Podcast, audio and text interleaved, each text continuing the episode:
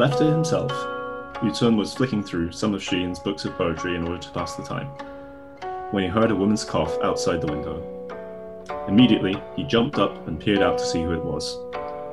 The cough appeared to have come from a maid who was picking flowers in the garden. She was an unusually good looking girl, with a rather refined face. Not a great beauty by any means, but with something striking about her. Yucun gazed at her, spellbound.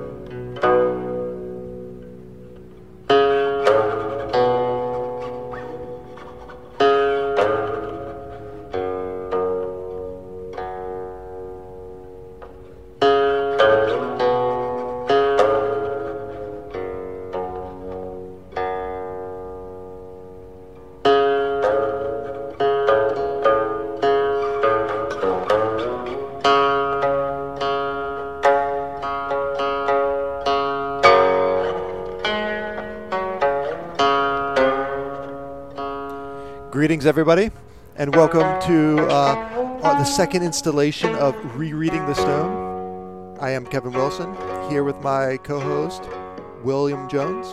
Hello, hello. So, how, how are you doing right now? Pretty good. It's very hot here in Hong Kong. Um, it's absolutely sweltering here during the summer, so it's great to have an excuse to be indoors, escaping the heat. How are things in uh, How are things in California? Uh, I'd say it's pretty hot. Um, I, I, I, I kind of went for a walk today before it uh like the sun was really like uh firing firing up. I've been just you know so we're recording this uh what's what's the date today? Uh July 3rd, uh, 2020. Um, so this is kind of the, it's getting really bad in terms of the uh, the global pandemic. I, I, got a text message the other day basically saying, you know, um, by the way, uh, uh Riverside uh, ICU units are full. So, which is just what you want to hear during a severe pandemic. Not what you want to hear. Yeah, it's it's, it's getting pretty bad. Um, I, it, it's hard to tell it, it's a really strange kind of event because people are, are, perceiving it in different ways. It's it's very much mediated through uh, uh, what kind of like news sources you're interacting with. Um, I'm I, am i am getting a lot of I'm getting a lot of information from Facebook and Twitter uh, of varying um, of varying degrees of quality and yeah. uh, I'm trying to make sense of it, and also trying to like spread the information I think that's more reliable uh, it, this is a very like it's it's a highly politicized time uh, in a lot of ways, a lot of disorder. Mm-hmm. Uh, the, the, the the the Black Lives Matters protests are um, starting to die down a little bit, but that's another kind of um, defining feature of this moment. Um, at the at, at the same time, uh, it's been it's been all right. You know, I, I, actually being able to work remotely lately I, I felt there's been a lot of like I've had a certain great clarity, which is kind of ironic because we're we're we're we're, um, we're um, studying some Da Qing uh, literature, which which also yeah. I think that's lucky, yeah. you know, to find clarity and working from home because so many people find that they become cooped up uh, and and find it harder and harder to focus. They find themselves more and more anxious and distracted, being being stuck indoors all the time. So consider yourself one of the lucky ones. Okay, uh, so that kind of um that, that kind of puts uh today's so we're basically working through the second half of uh of chapter one uh, of of Hong Lou Meng. Uh, and, and, you know our, our, characters themselves are not entirely free from uh, disaster and disorder um, and, and, so th- there's definite like e- even though sometimes you, you go to literature to um, to like you know avoid the or, or to to get to get a distance from the like you know the cares and concerns of of the the real world, yeah. quote unquote. Uh, you, you, still find it kind of it reappears. So maybe that's that's one way we can like approach rereading the stone. Yeah, um, uh, be, seeing ourselves in the mirror, so to speak. Much as we were saying last time, is um, in that in that first section of the first chapter, um, when the stone spends a long time justifying the existence of the story and why it's worth reading. One of the things that he he mentions is that even though it's not full of heroic characters or mor- morality tales, it can provide a form of um, relief and relaxation for ordinary people going about their ordinary lives. Uh, and hopefully it can fulfill the same same function for us. Definitely, yeah. I was thinking of that same passage. Uh, I, I, feel like I, every every day I'll, I'll, I'll, read one little like tidbit about this uh, about coronavirus, and it, it's just like it's just it, uh, it's uh it's like really like unnerving, and I fear I feel almost a kind of like uh, existential you know, terror of sorts. I, am not sure if that's overstated.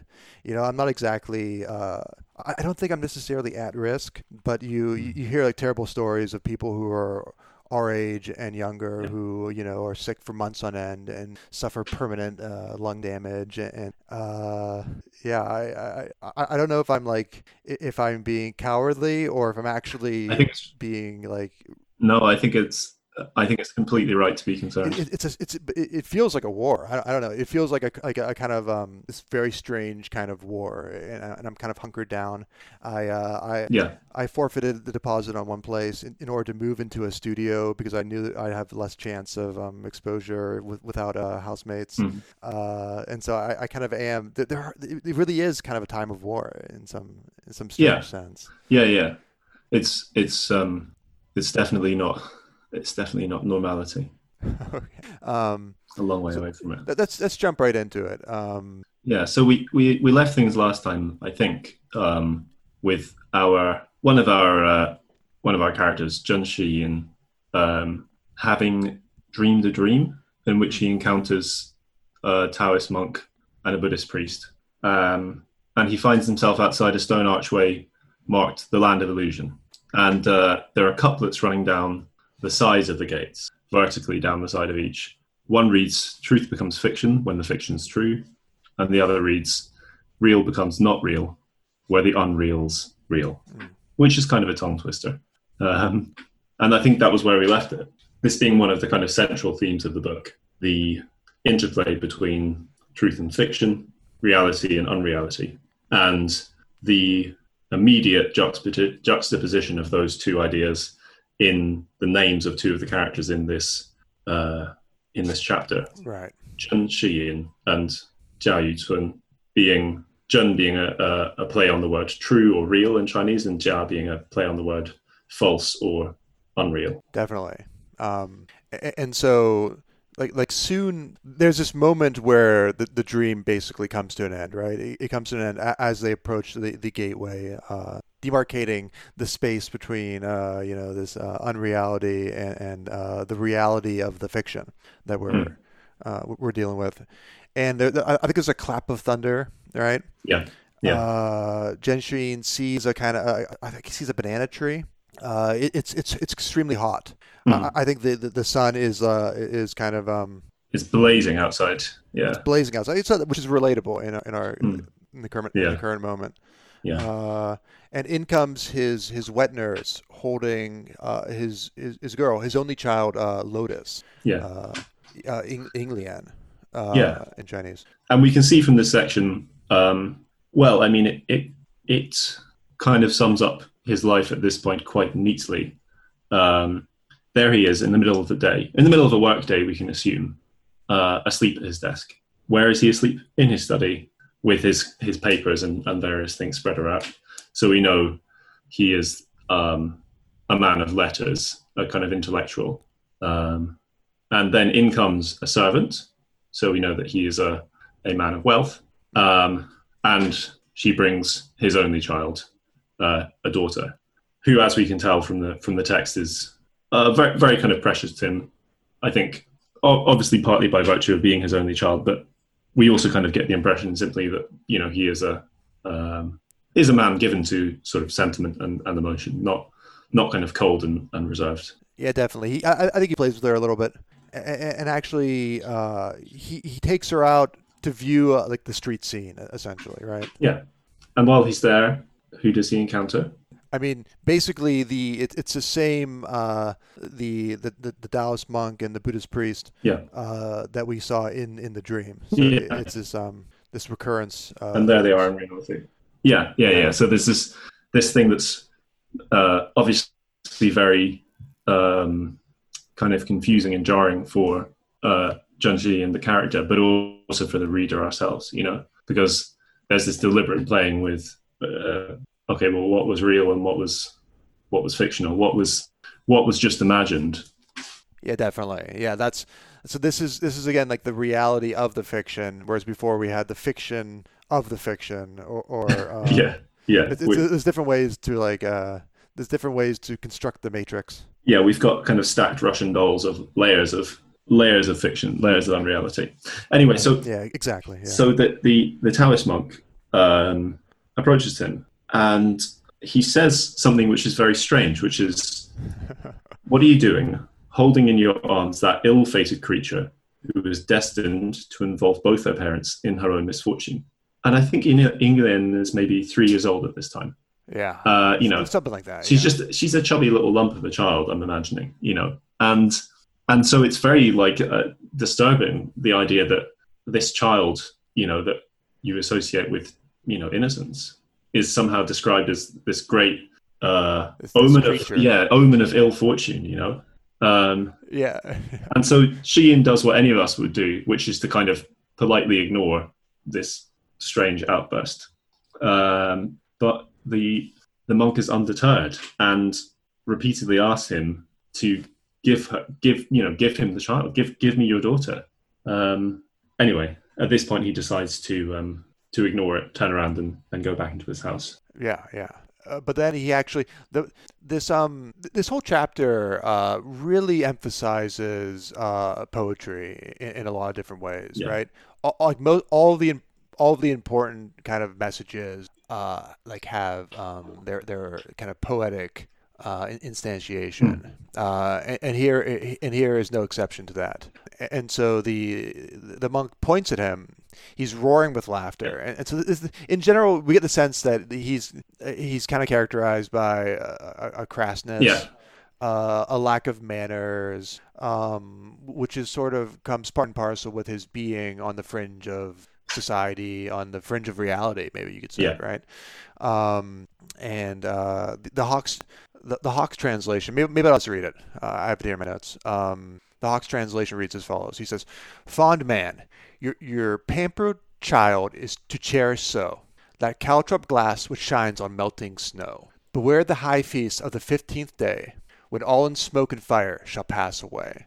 Uh, and, and, so the the uh, it's um Yuanxiao, the, the basically the lantern hmm. festival which is the 15th of the first month, which is which is interesting again because if you think of a festival as being on the 15th, that's in, that's exactly the middle of the month, which again is like um, like the the archway. This kind of um, it's arguably a liminal kind of um, temporal or seasonal moment, Absolutely. right? And so it's almost like yeah, beware it's beware the Ides of of, March. of, of January yeah. as it were. Yeah, yeah, in this case, yeah. Um, it, it's kind of a very similar, I, I think, uh, uh, kind of um, connotation and and and there's actually two references there, right? Basically, not not to give away too much, but like two bad things are about to befall Genshin. Uh, Genshin, right? And one of them is going to be related to his, his, his daughter, and one of them is going to be related to uh, the Lantern Festival, yep. right?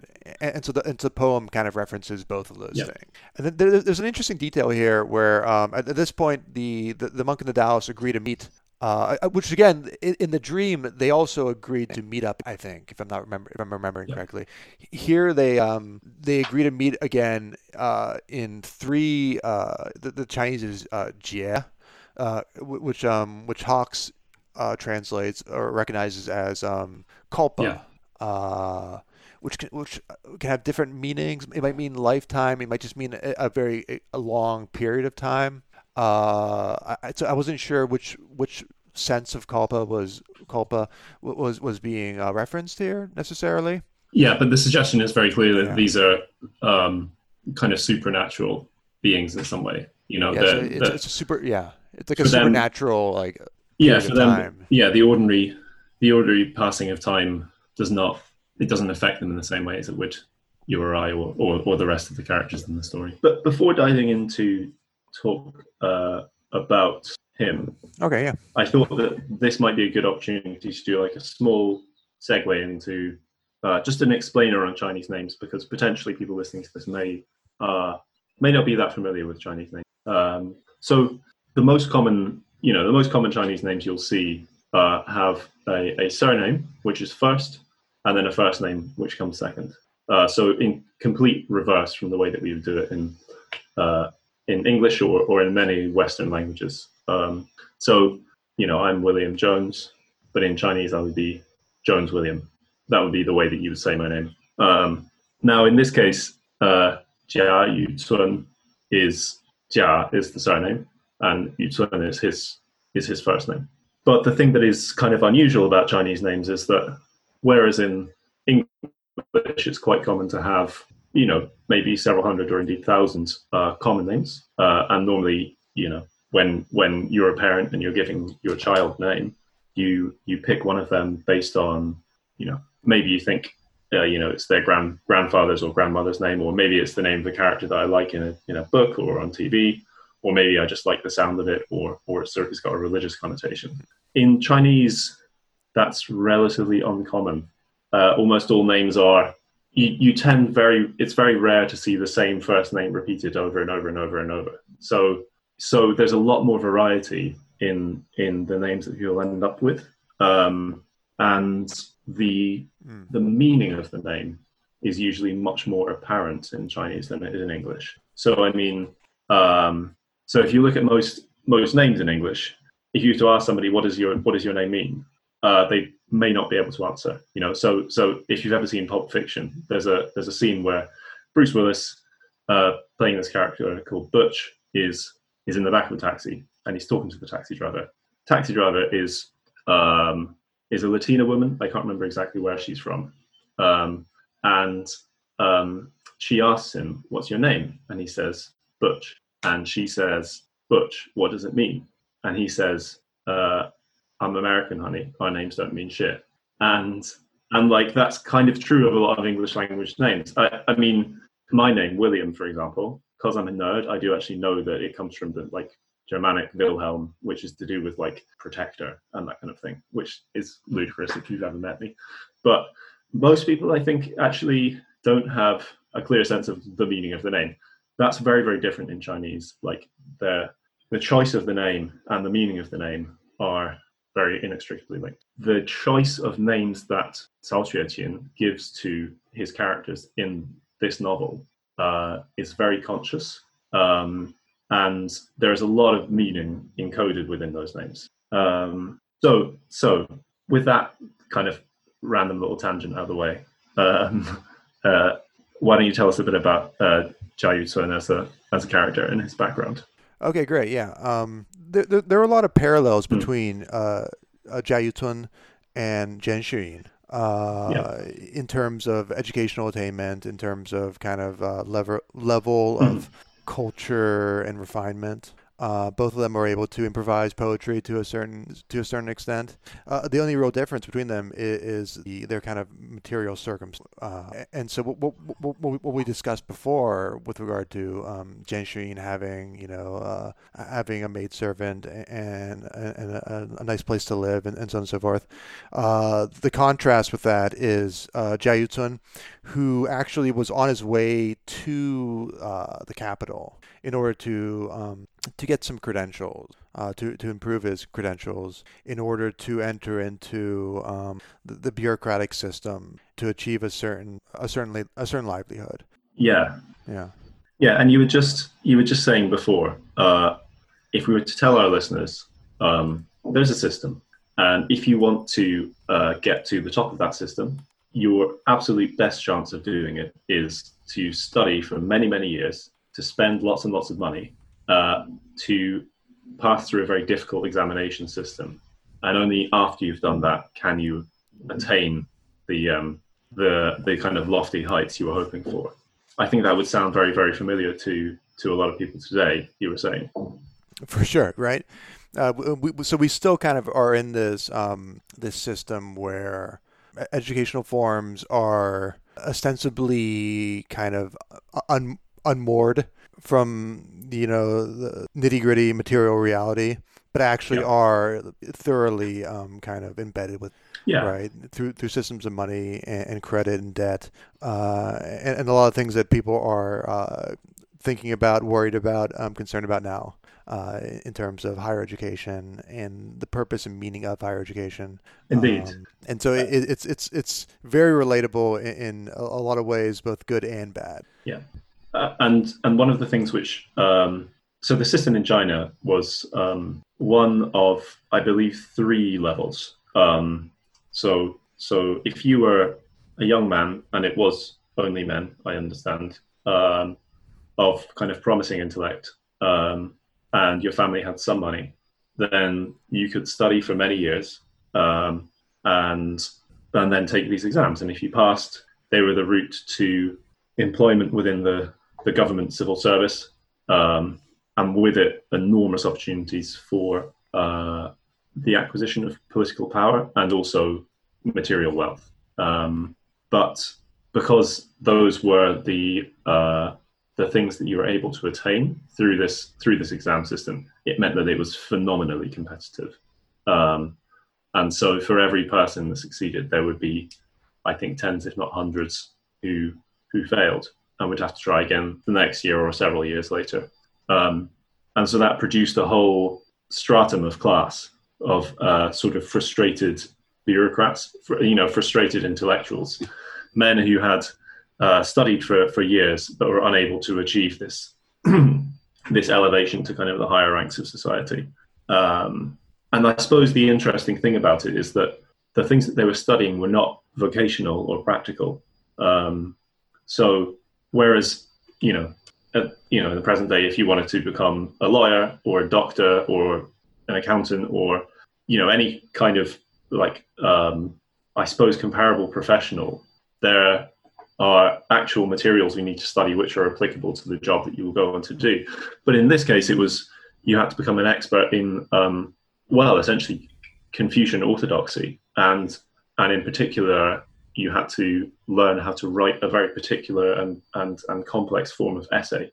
Um, and neither of those things really equipped you well for um, either success if you did pass the exam or failure if you didn't. Right, right. Uh, it's interesting in that way. Um, so, I, I, in some ways, it, it almost is sort of like uh, it's you're you're you're trained to become a bureaucrat essentially, but you you you're you're getting a standard what's comparable to a, a humanities education essentially, Mm, right? Um, uh, and and so in some ways, it's not entirely dissimilar. It, it- it's it's similar to maybe studying like philosophy Of course, in order yeah. to uh, become a lawyer eventually. That, that that might be the the closest modern analog.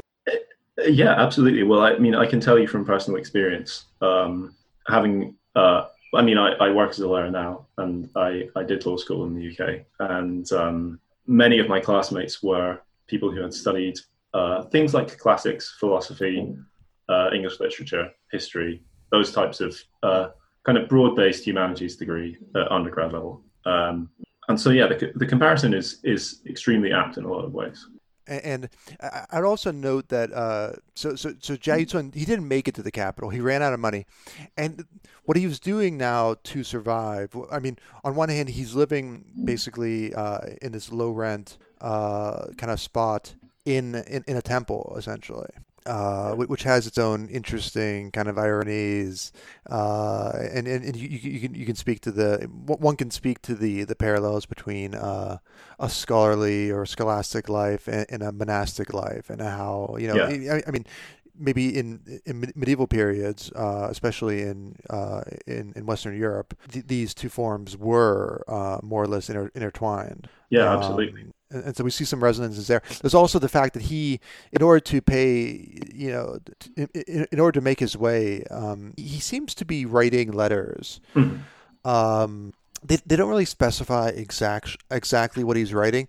My sense is, and and I've seen this uh, traveling through China, where, where you, you'll there will be um, you can hire people to basically do kind of formal I, I, formal calligraphy, maybe Hmm. to celebrate um, like an anniversary or a wedding. Yeah. Uh, and so it is again. It is like it, it's it's kind of a manual labor but it's one that uh, requires a certain degree of education. Yeah, it requires, I suppose, this Yeah. uh, existing level of uh, uh, yeah of intellectual like um, knowledge or education.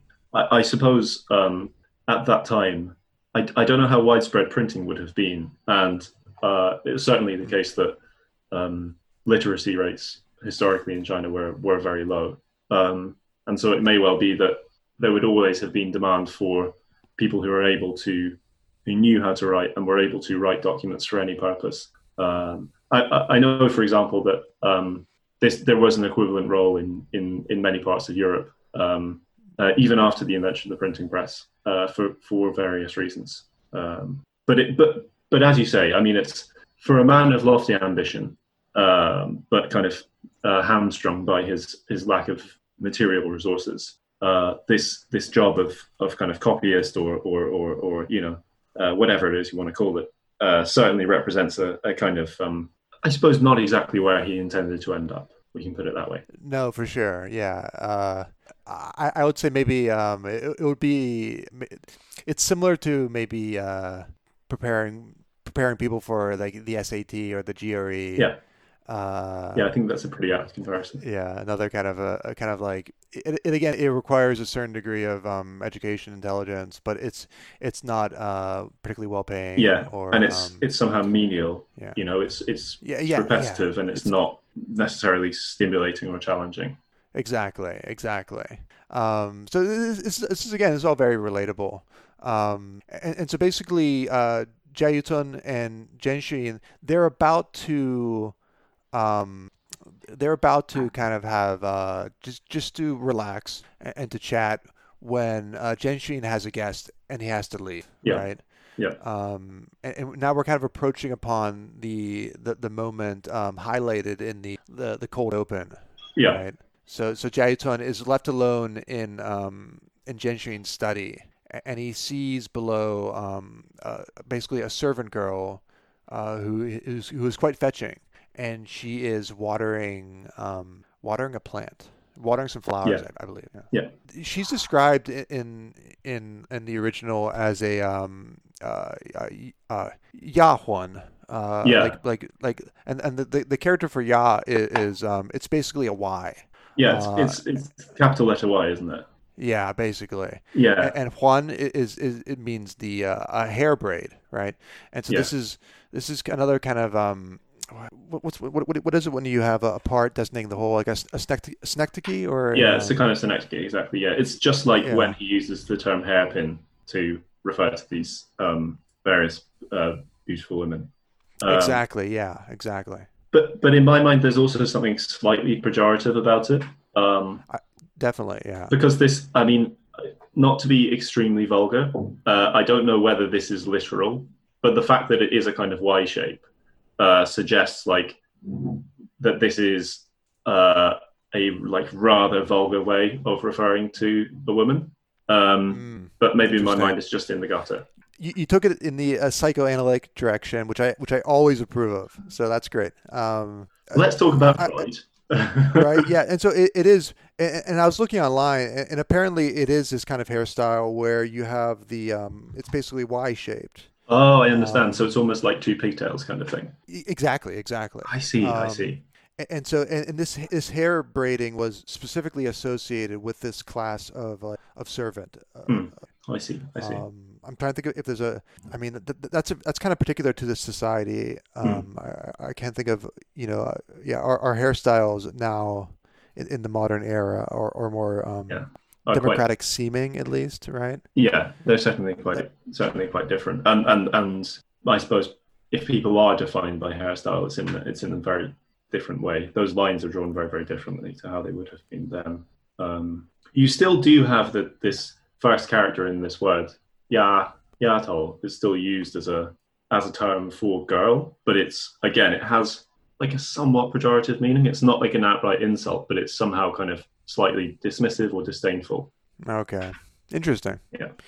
Um, and, and so that, that that's kind of the context in which he uh, kind of first falls for her. Yeah. Um, Yeah, so so so just to just to mention, so he he's left alone in the study. He Zheng Xian calls him in after seeing him in the street, he says, "Come in, let's chat," because they're great friends. You know, they they, Yeah. they chat all the time. They have, it seems to me, that kind of relationship between a slightly older man, uh, because Jen Jian is perhaps around fifty, uh, and, and and a much younger one who's kind of making his way in the world. And it strikes me as that not not quite father son dynamic, but almost like uncle nephew. You know, or, or, or older brother, younger brother. I, I think some of the terms they use are like uh, like like like yeah, like xiongdi. Yeah, I think I think that's right. terms. You- You're right. They do use those. They do use those terms. Um, and and then, as you say, having invited him in to kind of chat and hang out, he's then abruptly interrupted by a, a kind of more important guest um, and apologizes and rushes off. Uh, and Yucun is left to his own devices in the study. Um, and it's while he's in there that he looks out the window and sees this uh, Yahuan, as we, as they call her, a kind of maidservant. Um, and she, in turn, whilst busy with the flowers, turns around and sees this man looking out the window at her. Uh, and she might, you know, she would be well within her rights to say, Who is this pervert staring out the window at me? Um, but she is instead struck by a, a rather different reaction, uh, which is a bit more approving of him. Uh, so, I, I- think she notices that his his clothing is kind of tattered, Mm. uh, but she, she can see through the clothing, maybe literally or empath- and figuratively as well. yeah, That this is a, a a man of a certain. Um, my sense is he, he has a pretty good physique, a nice a nice figure. Maybe he does. Yeah. He exercises in some capacity. I yeah, yeah, yeah. He does Uh, Zumba or, uh, or, or whatever. Um, he, he works out. Um, Yeah, yeah. Um, but she can see Yeah, so- exactly that. That despite his his um, his threadbare appearance, um, he's a man of Mm, yeah. quality. Uh, put it that way. And there's also a really nice detail I wanted to point out that not only does she look, but she looks, I think, two or three times. Yes. And this, this, this. I mean, so we're we are rereading the stone, but uh, but she is rereading Jaesun. Uh, I thought that was uh, an interesting Yeah. kind of um, Yeah. dynamic. and and that that's how he knows. Um, I I mean, it's exactly the same as if you are walking down the street, or if you're in a cafe, or in any setting, and um, you see somebody glance at you and then look back for a for a longer. Um, she's checking them out. You know, that's what's going on. Yeah, yeah. You know, they're on opposite Yeah, sides of the dance floor. She's looking around the room, Exactly. stopped on him, and then she's stopped for a second look. Um, and despite his shabby clothes, she's decided he's okay. Yeah, yeah. So it's it's it's really a nice a nice little moment. Uh, and he also kind of he points out that it's it's not purely physical. Hmm. He says this is someone who might prove to be um, a, a someone who would know him intimately, Yeah. right? Like so, not just a lover but a friend. Yeah. basically. So. Uh, we get a sense for his character, which, um, in, in some ways, is is very materialistic, and he's a he's a striver. Yeah, Uh, he's a hustle, he's hustling in some yeah, capacity yeah. He's upwardly but maybe he also has a, a bit of depth as well. I, I thought that was uh, yeah, yeah. I did think that used the word for friend. It's translated as friend in the Hawkes translation, but, Okay, but it's so much. But but it it's not a word I've come across before. But yeah, Zhiji, to know one who knows Yourself, yourself yeah. basically is Yeah, yeah. It describes a Yeah. it describes like a uh like this Mm, deep mm. understanding. And so then, kind of like it, there's like a flash forward to uh, uh, Zhongqiujie, uh, the the Mid Autumn Festival, which occurs on the the 15th of the eighth Yeah. lunar month, right? Yeah. So it's, I mean, it's kind of October, September, October time normally. Yes, yeah. Um, Yeah. And basically, Shirin i- is he's like again. This is all about um, it's because it's the lunar month. Uh, Shirin i- is strolling beneath the, the full moon, right? Is that right? And that's Right, kind of yeah. the another another another kind of really romantic um, setting, right? Yeah. And so what, what, what has happened is he has, um, as in the previous scene where he invites Zhen Shiyin, the wealthy one, invites Jia Yucun, the, the, the broke student, round. Uh, and then is interrupted by a more important guest. The same thing happens on the Mid Autumn Festival. He has this more formal celebration, presumably with family and some important guests, and then he has uh, a separate dinner set aside just for him and Mhm. Jia Yucun in another room of the house, so that when he's finished with uh, the official, more ceremonial, and socially more important dinner, he can he can actually then turn to the thing that actually brings him enjoyment, which is you know chatting with his friend and, and getting a bit drunk. Definitely, right? Uh, basically, I'm not sure if I want to read it or not. I I was kind of debating it as you were as you were talking.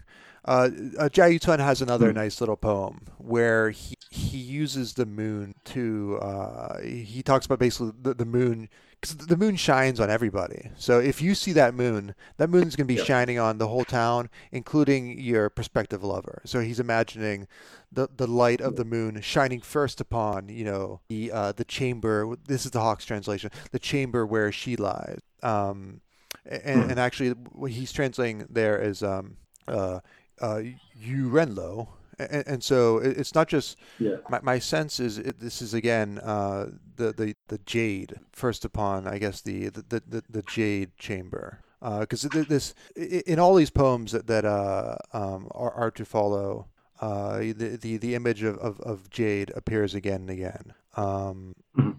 although it's sometimes it's it's uh, my sense is uh, Hawkes is translating it sometimes as jade, sometimes as jewel, and I, think this is kind of um, this this this is uh, this coheres with the, the the range of, of the Chinese term as well. Um, Mhm. and, so it, it it can mean specifically a jade or more generally a jewel. That's that's my understanding. I mean, if you look at the the character Yu, which, as you say, is generally translated as Jade, uh, th- we can we can derive some meaning from from the the character itself. It's it's the character for King Mhm. one, and that's three horizontal lines with a single vertical line running through uh, those three lines from top to bottom, and then the the the additional stroke which makes it into this other character u There's a Right. small dot just below the second middle line, and what that dot is is um, it's a kind of pointer.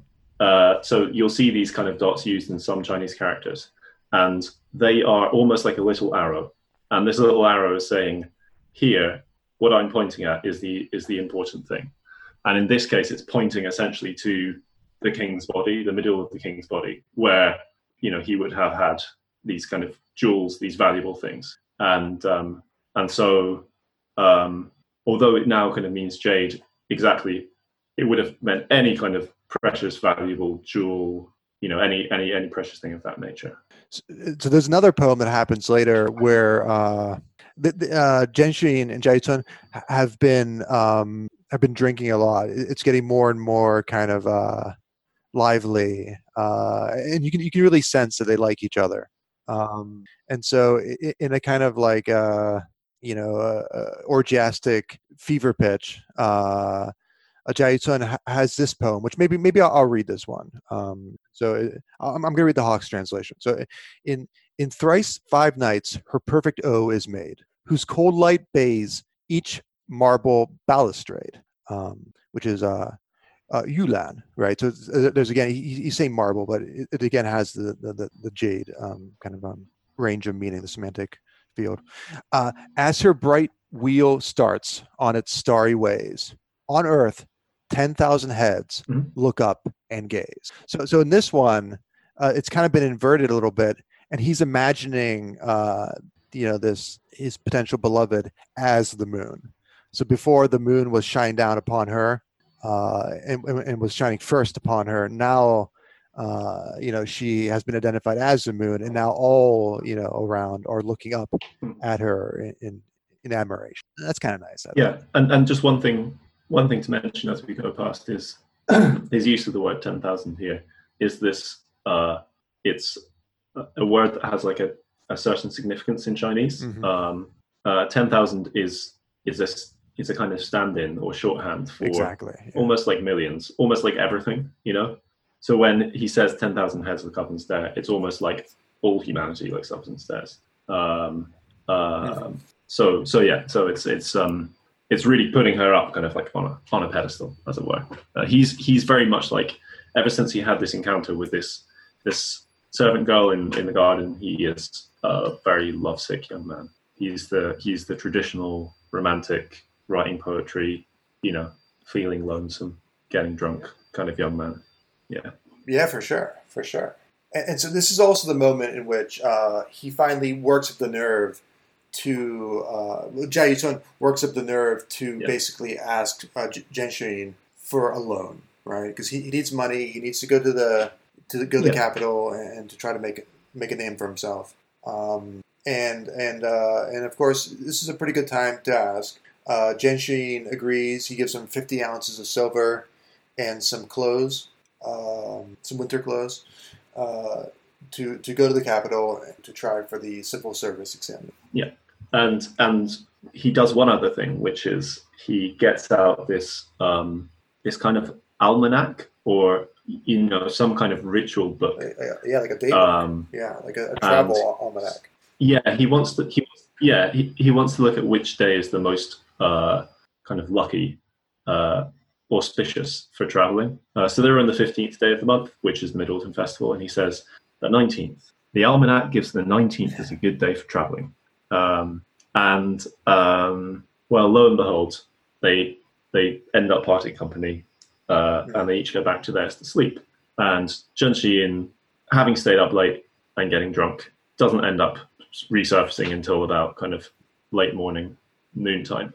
Um, and the first thing he thinks of when he wakes up is this great conversation he had with Jia Sun, and uh, and how glad he is to have given him money and clothes to to go off uh, off to the capital. But when he uh, sends a messenger to ask um, ask about him, he finds out that in fact he's already set off at first light. And you can see this this difference between Zhen Shiyin, who wants to consult the you know the, the almanac and find the most auspicious day, and Jia Sun, who's younger and more rash and thinks, I kind of I don't need this. So if we read from the text from the Hawkes translation, uh, this is the servant who went to ask after Jia Sun returns, and he says, The monk says that Mr. Jia set out for the capital at five o'clock this morning, sir.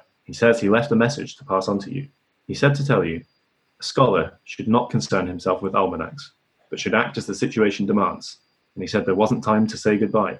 So I, I guess that is actually quite a good illustration of the difference between Zheng Shi and, Yeah, and definitely. Jia Yucun, because Jia is not only tremendously ambitious, uh, you know, and, and wants to move up in the world, um, but there is a slight suggestion that despite their friendship, he has kind of taken advantage of Zheng Shi in here because uh, he's disregarded his suggestion uh, of going on this auspicious day, and he's not even said goodbye. He's just said, "Thanks for the silver and the clothes. See ya," and just Exactly, disappeared yeah. like that.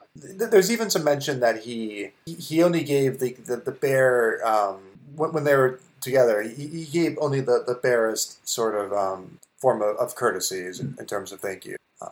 Yeah, And so I, Yeah, I, yeah. I do wonder if this is going to be a, a reflection of other elements of his of his character as we progress. Okay, yeah. So so basically, we'll remember from uh, from the interaction with the um, the, the, the Taoist monk that you know the um, this the, the little creature uh, Lotus is going to bring some misfortune to uh, uh, Genshin. So the setting is uh, the setting is that it's the the Lantern Festival, which is um, which is the fifteenth day of the first month, uh, and so it's so it's China. It's you know Chinese New Year time. It's kind of kind of January February in the in the Western calendar, right? The servant has taken his daughter out to, to see the to see the lanterns, to see all the, the great crowds. Yeah, and actually, it's it's near midnight again, which I, I I know I'm kind of I'm talking about this like these liminal moments a lot, and that's kind of what I do. but it is interesting. Again, it's this liminal moment on a liminal day, uh, and, And, he's and where engaging in where this- has he left the child? Urination is itself a kind of you know it's in between. You know, you're kind of like it's releasing a part of your body. It's not really a part of your body.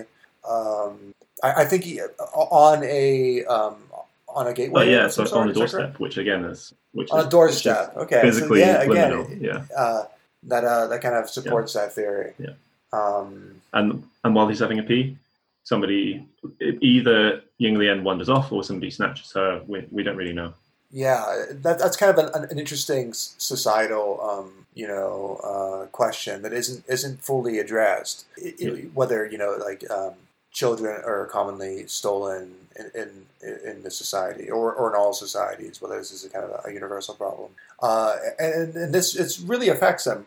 You know, we saw how um, how much Genshin uh, cares about his daughter, um, and, and it also affects his wife. And, they, they go into a kind of um, this kind of chaotic, depressed state, essentially. Yeah, yeah, absolutely, absolutely. They're they're they're cast into despair by this. Um, I mean, as you would uh, losing a child, particularly your only child, um, and and yet still further calamity awaits them.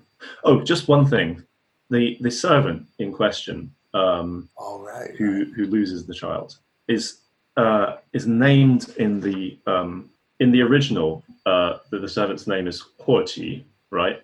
Um, and this is translated in the Hawkes' translation as calamity.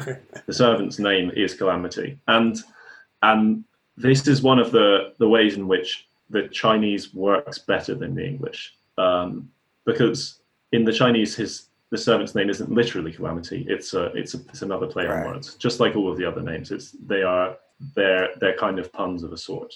Um, reading the text without saying it aloud, you might not notice that uh, the name, sounds like another word which means a calamitous thing arises, calamitous thing happens. Uh, but but in the Hawkes' translation, it's made obvious because he actually calls the servant calamity.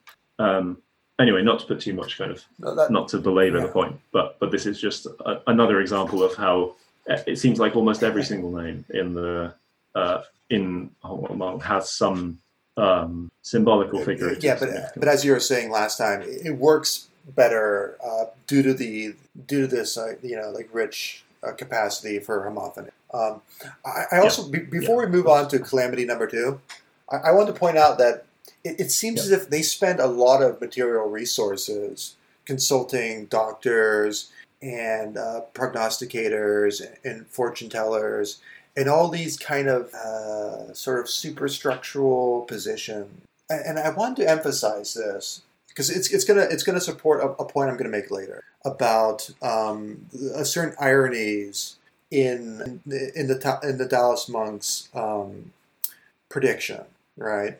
If if we're Yeah. able to associate the Taoist monk with these other s- superstructural societal elements, right?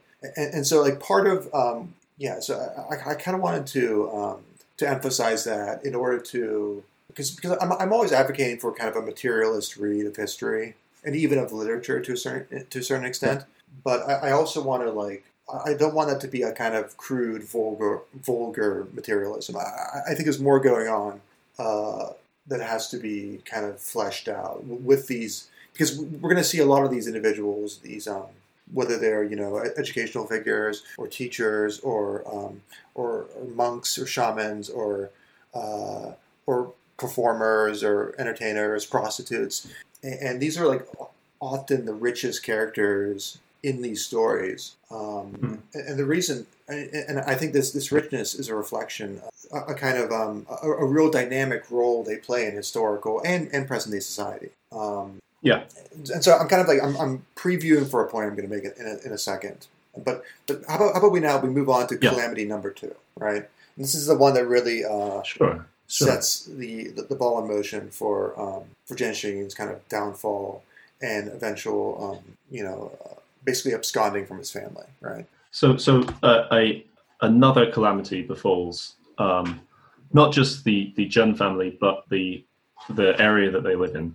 And when does it happen?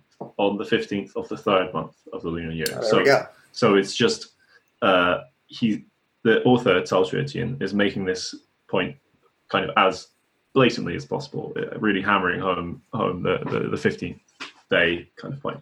Um, what's happening? Well, uh, one of the monks in the Bottle Gourd Temple, which is just next door to to the Jun's house, is preparing an offering.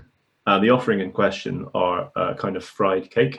Um, and I think in this case they're they're kind of deep fried. So you've got you know a lot of very hot oil um, that he's frying these little kind of cake patties in.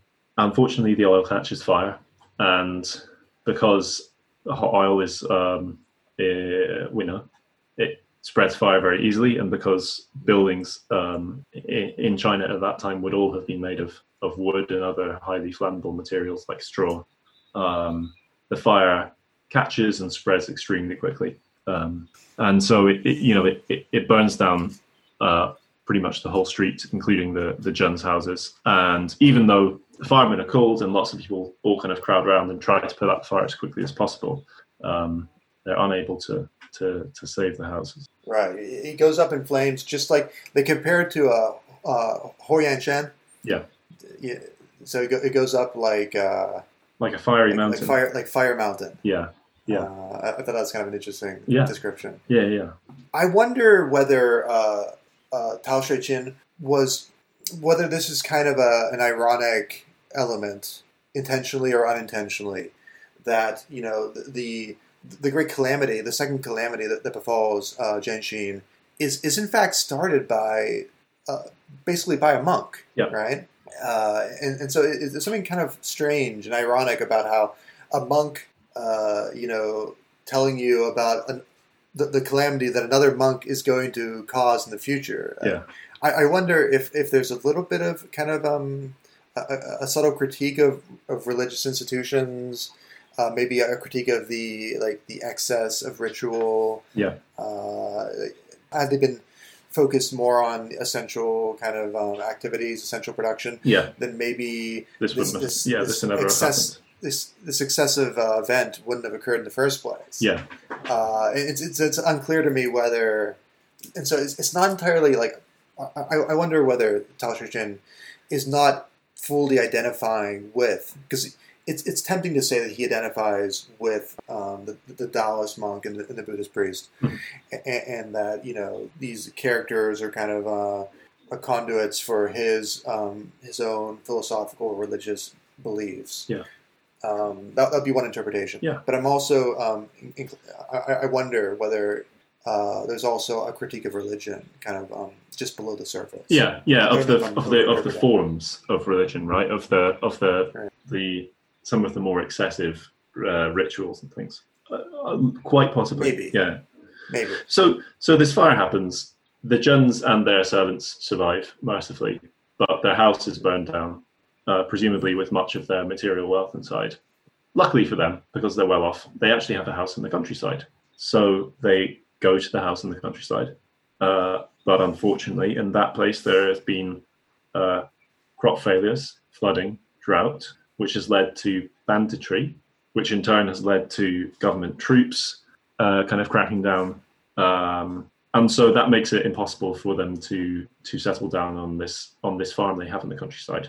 Uh, so they sell it, um, and we assume presumably a, a hefty discount because they're trying to do it quickly Exactly, and, in, yeah. and in difficult Exactly. circumstances. And they go to stay with Zhen Shiyin's wife's father, uh, a man called Feng Su. Um, Mhm. Uh, and what happens then? Well, he's typical father-in-law in that he hates his son-in-law. Um, um, he rather um, he rather despises him because Feng Su himself is a farmer and Zhen Shiyin is a is a is a learned is a learned man.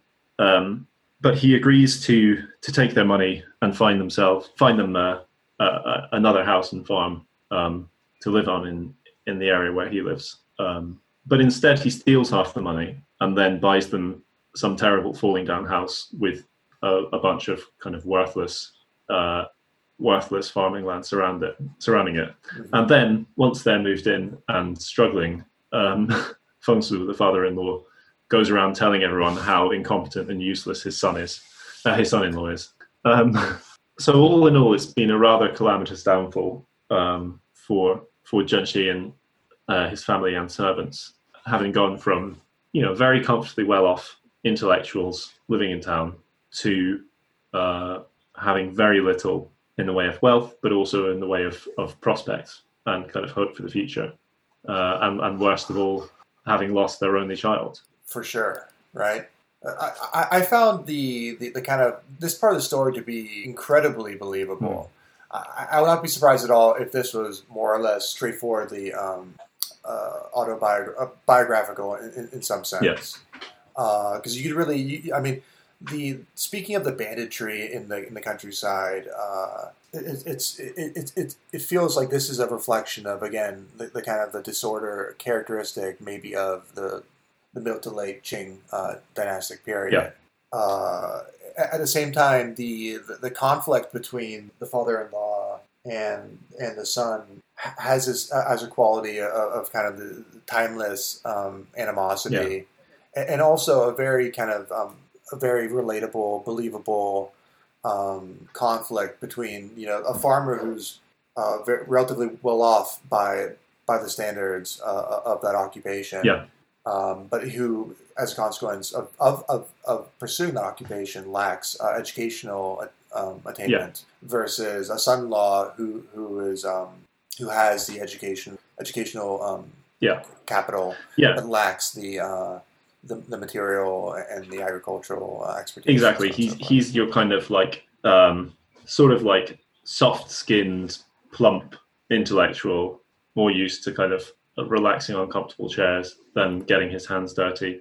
He has very few practical skills to speak of, um, and so it's it's very plausible that these two would come into conflict. You know, um, and indeed, the story of the the the, the banditry, the brigandage, is uh, it- features throughout so many parts of Chinese history.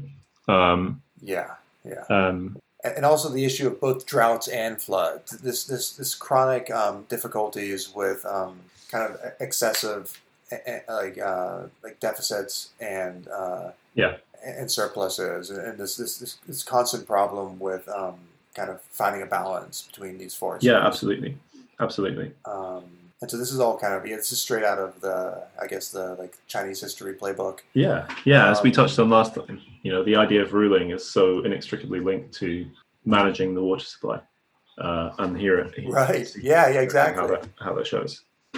Uh, yeah, so yeah, even you know, like uh, three thousand years after mostly mythological, maybe semi-historical figure of uh, Yu the Great, Yeah. there's still this the, the battle rages on, Yeah, the same concerns are there. Um, and, so basically after basically two or so years of, um, two or so ruinous years, Hmm. uh, Jen Genshin again happens upon a Taoist monk. Uh, and this is another really interesting. Again, this is another part of the story where um, all the action occurs in, in the realm of poetry. Yeah. Uh, and, and so first, the monk gives his his um, Hao Liao uh, song. Yeah. And and, then uh, which which the Hawkes translates as the One Done song Yeah, uh, which is, is a reference to both the, the, the sound and the meaning Yeah. of um, of this of these rhyming verses. Yeah. Uh, and then uh, Genshin has his own uh, kind of response to that song, which the monk uh, is quite taken with. Mhm. Um, and and Yeah. and so what's the what is this monk's song kind of about to give people an impression? yeah, I'm not gonna I'm not gonna read it. Uh, I, I, the, the, the translation's fine. Yeah. Um, it sounds better than the original, but I, I haven't been drinking enough to to read that right now. yeah, Um, it's it's basically it's it's talking about the things that people. What I have my notes, what people there's Wang Biliao, what people can't forget. Yeah. you know, because they people know they have a sense for the supernatural, supernatural for the um, the transcendent. Yeah. But what, what keeps them from attaining that level uh, are are basically these four things, namely uh, fame, Yep. money, Yep. uh, sensual desire, basically what, what's in the text, women. So it, it has Yeah. gendered uh, kind of un- under yeah, but but exactly r- romantic and erotic love. right. And the fourth one would be family. Yeah. Uh, interestingly enough, because I guess this is a, a Taoist monk and not a Confucian Hmm. um, scholar. Right? So, so family is, one of the one of the attachments standing in the way of um, of transcendence and enlightenment. Yeah, and so and so in each case is in each case he says these things that we strive after: fame, money, love, and family are ultimately uh, worthless or valueless, or or they, that that aspiration is futile for some reason. Uh, so I mean, for example, in relation to his in relation to family, he he observes that many parents are fond of their children and you know sacrifice a lot for them um, but he's never heard of a grateful child. Uh, um, and um, and yeah, so that gives you some impression of the tone of the the tone of the song. and then I, I- so I guess Genshin he he like he he, he catches the vibes he, he digs it Yeah. uh, and he gives his own poem which uh, is characterized by it, it has a kind of a spatial kind of thematics to it. He, he, he, he, he discusses these um, these various places that in their time were of great um, social significance but then over time they become overgrown empty hollow uh, covered with vines and and, and, and moss. You, you can imagine maybe like uh, the, the ruins of Rome or, or somewhere where you know nature has reasserted itself in some capacity. Yeah, exactly, exactly. It's it's the places that were once great, and by by implication, the people too, uh, now lie uh, in ruins, overgrown, you know. And he's, I suppose, really talking about the hard times that he's fallen upon. You know, the great golden palace now lies in ruins, and I, you know, I Definitely. this this this exchange reminds me of nothing so much as um, you know how many hotels, motels, and the like have a copy of the Gideon's Bible in the drawer, um, and Okay. you have those stories of people who are um, going through very difficult times in their lives. Maybe you are, uh, so, you know, a very severe alcoholic, for example, and uh, you've, you know, kind of torched every relationship in your life, and you're almost out of money, and you find yourself in some dead end motel in some dead end part of the country. And it's at that moment that you happen to open the drawer and find a Gideon's Bible inside and start reading the good word of Christ our Lord or whatever. And suddenly you're a born again Christian and it has this kind of like absolutely transformative effect on your life.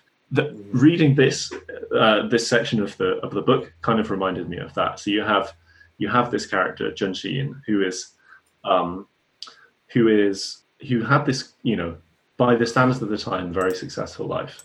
You know other than the the lack of male children which is in chinese culture at the time phenomenally important.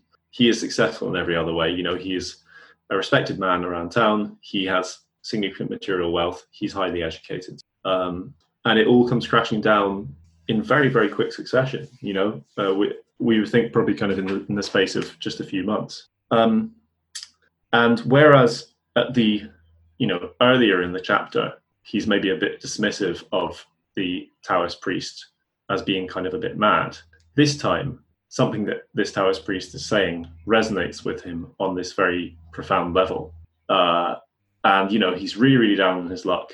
He's fallen a long way in the world. And and the text suggests that he's perhaps now in terminal decline um, when yeah this he has this kind of like lightning bolt moment. And um, and whatever the Taoist priest is saying really kind of you know resonates with him. Yeah, yeah. I, I was thinking he's kind of gone on his own sort of journey, and, and it is kind of like a biblical, like a like a like a like a pilgrim's. What's what's the um pilgrim's progress? You know, Yeah. it, it has this. Something like um, that. Yeah, so he, he and this is this is maybe his his his, his um his, his nadir, but also his um potential um Yeah, transcendence. in some yeah, he's hit rock bottom. depending depending on how you read it, right? I, I was also just thinking of of this passage um, as this like interesting and pretty provocative uh, like exercise in, in thinking of just the relativity of value, even in terms of there's a lot of mention in, in the poem of, of you know like different kinds of dress, right? And we, we've already talked about Jia Yucun's ragged dress, uh, and we're going to see later that you know he's going to get some better clothes, Yeah. right? Um, and, and here we, we, re- we really see the kind of the relativity of value, m- maybe in the sense of not only like moral values, right?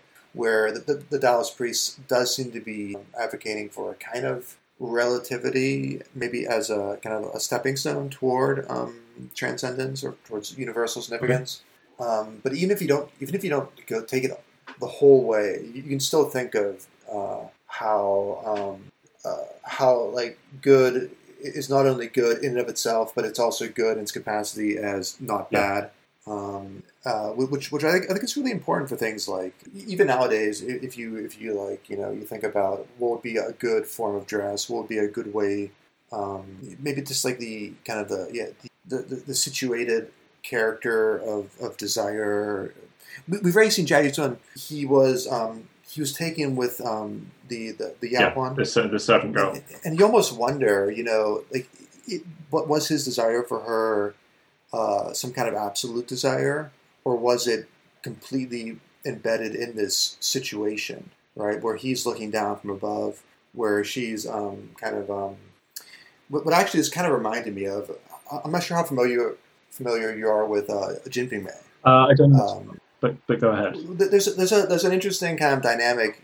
If I were to really like uh, like boil the plot down a little bit, um, so the, the main ma- male character, uh, kind of the, the patriarch, is almost like his. I almost compare him to like Tony Soprano in some capacities Okay. because he's Yeah. kind of a criminal, Yeah. uh, but he has a certain allure to him. uh, Ximen Qing, and, and one of his one of his wives, uh, uh, Pan Jin Lian. Yeah. Uh, she she originally like you know she has his heart, but you know his start his heart starts to wander, and, and he becomes taken with one of the maids. Uh, and Pan Jin Lian realizes this, and and so in, in a later scene, she dresses herself up as a maid, Mhm. A- and that, that that that kind of this performative act uh, was just kind of this like um, perversion of the act, uh, this like embrace of this the fetishistic character of um, Yeah. of kind of like servile forms. She's she was able to use this to her own kind of uh, to her own advantage. Yeah. Uh, in some capacities, and so when I when I was thinking about, And and that's successful. yeah, but in the story that that that wins uh Ximen Qing's uh attention. It, it wins him back uh, over. for the moment, yeah, for the moment. I see. Uh, you I know, see. nothing. see, Again, it, the, the Taoist logic prevails, where like even even this this this gesture is only a temporary gesture, and it can't be repeated. It can't be preserved. It, it, it can only be sort of um, washed away with the, the rush of time and, and, circumstance. Um, Yeah. And, and so when, when we're thinking about the relativity relativity of values, the value of, of, of a beautiful dress, or um, you can see how I, I think you can maybe get a sense for how this is a really kind of like a twisted web, uh, you know, like a, a crooked timber, right? Um, and so that when, when I think of that scene where where uh, Jia Yucun is looking down upon um, the, the Yahuan, uh, Yeah. and, and and then we compare that to the final line of um, Zhen Shiyin's poem, the, his response to the Taoist um, the, the Taoist poem. It, it reads, uh, "In vain we roam." Each in the end must call a strange land home. Each of us with that poor girl may compare, who sews a wedding gown for another bride to wear. Uh, and that that, Yeah. that that line really like you know you know it's it's pretty like it's pretty haunting. You, you, you can imagine you know yeah like how how like uh, your one's like desires are wrapped up in, in this in this whole system. And, and it calls the question, Yeah. like you know, where, yeah, like when we when we when we consume a commodity, where is the, the, the producer of that commodity in our in our like ideational space? Yeah. um, Often not there at all, right? not there at Not all, or absent. or but see that's why it's it's it's more than that because it's also there in absentia, right? It's it's like a ghost, right? The Right, the, the, yeah, poor girl who who um who who, sewed the, the wedding there. gown. She's she's still there, you know. Yeah. And maybe like she is you and you are her, even though you don't Yeah. see her, and maybe she, maybe she'll return later on, and and, And- and the the roles will be reversed. Uh, there's just kind of like yeah, this unstable character. Do you think that uh, there is like a very literal comparison he's drawing here between does he see himself as the the girl who sews the wedding gown and that Jia Yucun, who he helped out, is the one who ends up wearing it? Is Oh. it because does he feel that? I mean, if we look at the sequence of events, he has this fine, happy life, this disturbing encounter with a Taoist monk. Then Jia Yucun comes around. He gives him a whole bunch of money and clothes and sets him on his way to success. Then his daughter is lost, abducted, kidnapped. Who knows? Then his house burns down. Then he loses all of his money and ends up on this useless piece of land with a father-in-law that hates him. And if we kind of trace that thread, you can see almost that the moment at which he passes this material wealth on to Jia Yucun to help him on his way to success, there is almost, it seems like there's almost a passing of the torch too, because it's at that point that Jia Yucun's fortunes start to rise and very rapidly, and Zhen Shiyin's Yeah. fortunes begin to decline uh, with with a kind of corresponding rapidity. Yeah, I mean, there, there, there's a, an interesting question there um, because I, I mean, Zhen Shiyin he, he kind of leaves the material world right at the moment when Jaisun achieves material success, and so Yeah. when when when, when Jia Yucun later um, is able to help out uh, Zhen Shiyin's wife, um. Genshin himself is already kind of beyond the, the Yeah. cares of the world, so to speak. Right? Yeah, he's almost passed into the same class as our mythical Taoist priest and Buddhist, or Taoist monk and Buddhist priest, you know, that we see wandering through time, stepping in and out of time. He, Right. he he's kind of beyond beyond the beyond the material world in the same in, way. in some ways. I, Yeah. The question is whether our author uh, really believes that, or whether he is um, whether he's um, satirizing um, Zhen Shiyin, or, Yeah. or some combination of these things, right? Yeah, Um, although it, it is really interesting that you know if, if we were to speak to the strains of, of, of uh, yeah. it really is in that. I mean, he really does seem to be able to, um, you know, each of us with that that that poor girl may compare.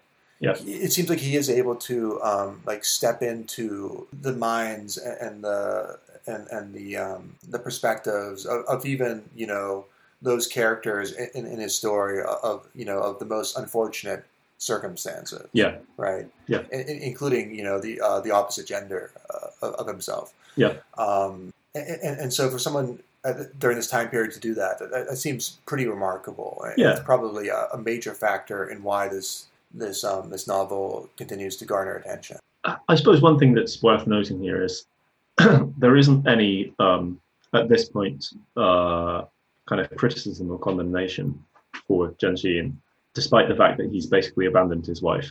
Um, I mean, I, I, I, suppose that's to be implied, uh, or or it's for the the reader to decide whether or not they consider it to be um, something worthy of of, of criticism. Um, right. But I do think that there's this sort of irony that his poem that he he presents to this Taoist monk before deciding to join him on his mad quest to who knows where finishes, as you say, with this line about um, comparing himself to the poor girl who sews a wedding gown for someone else.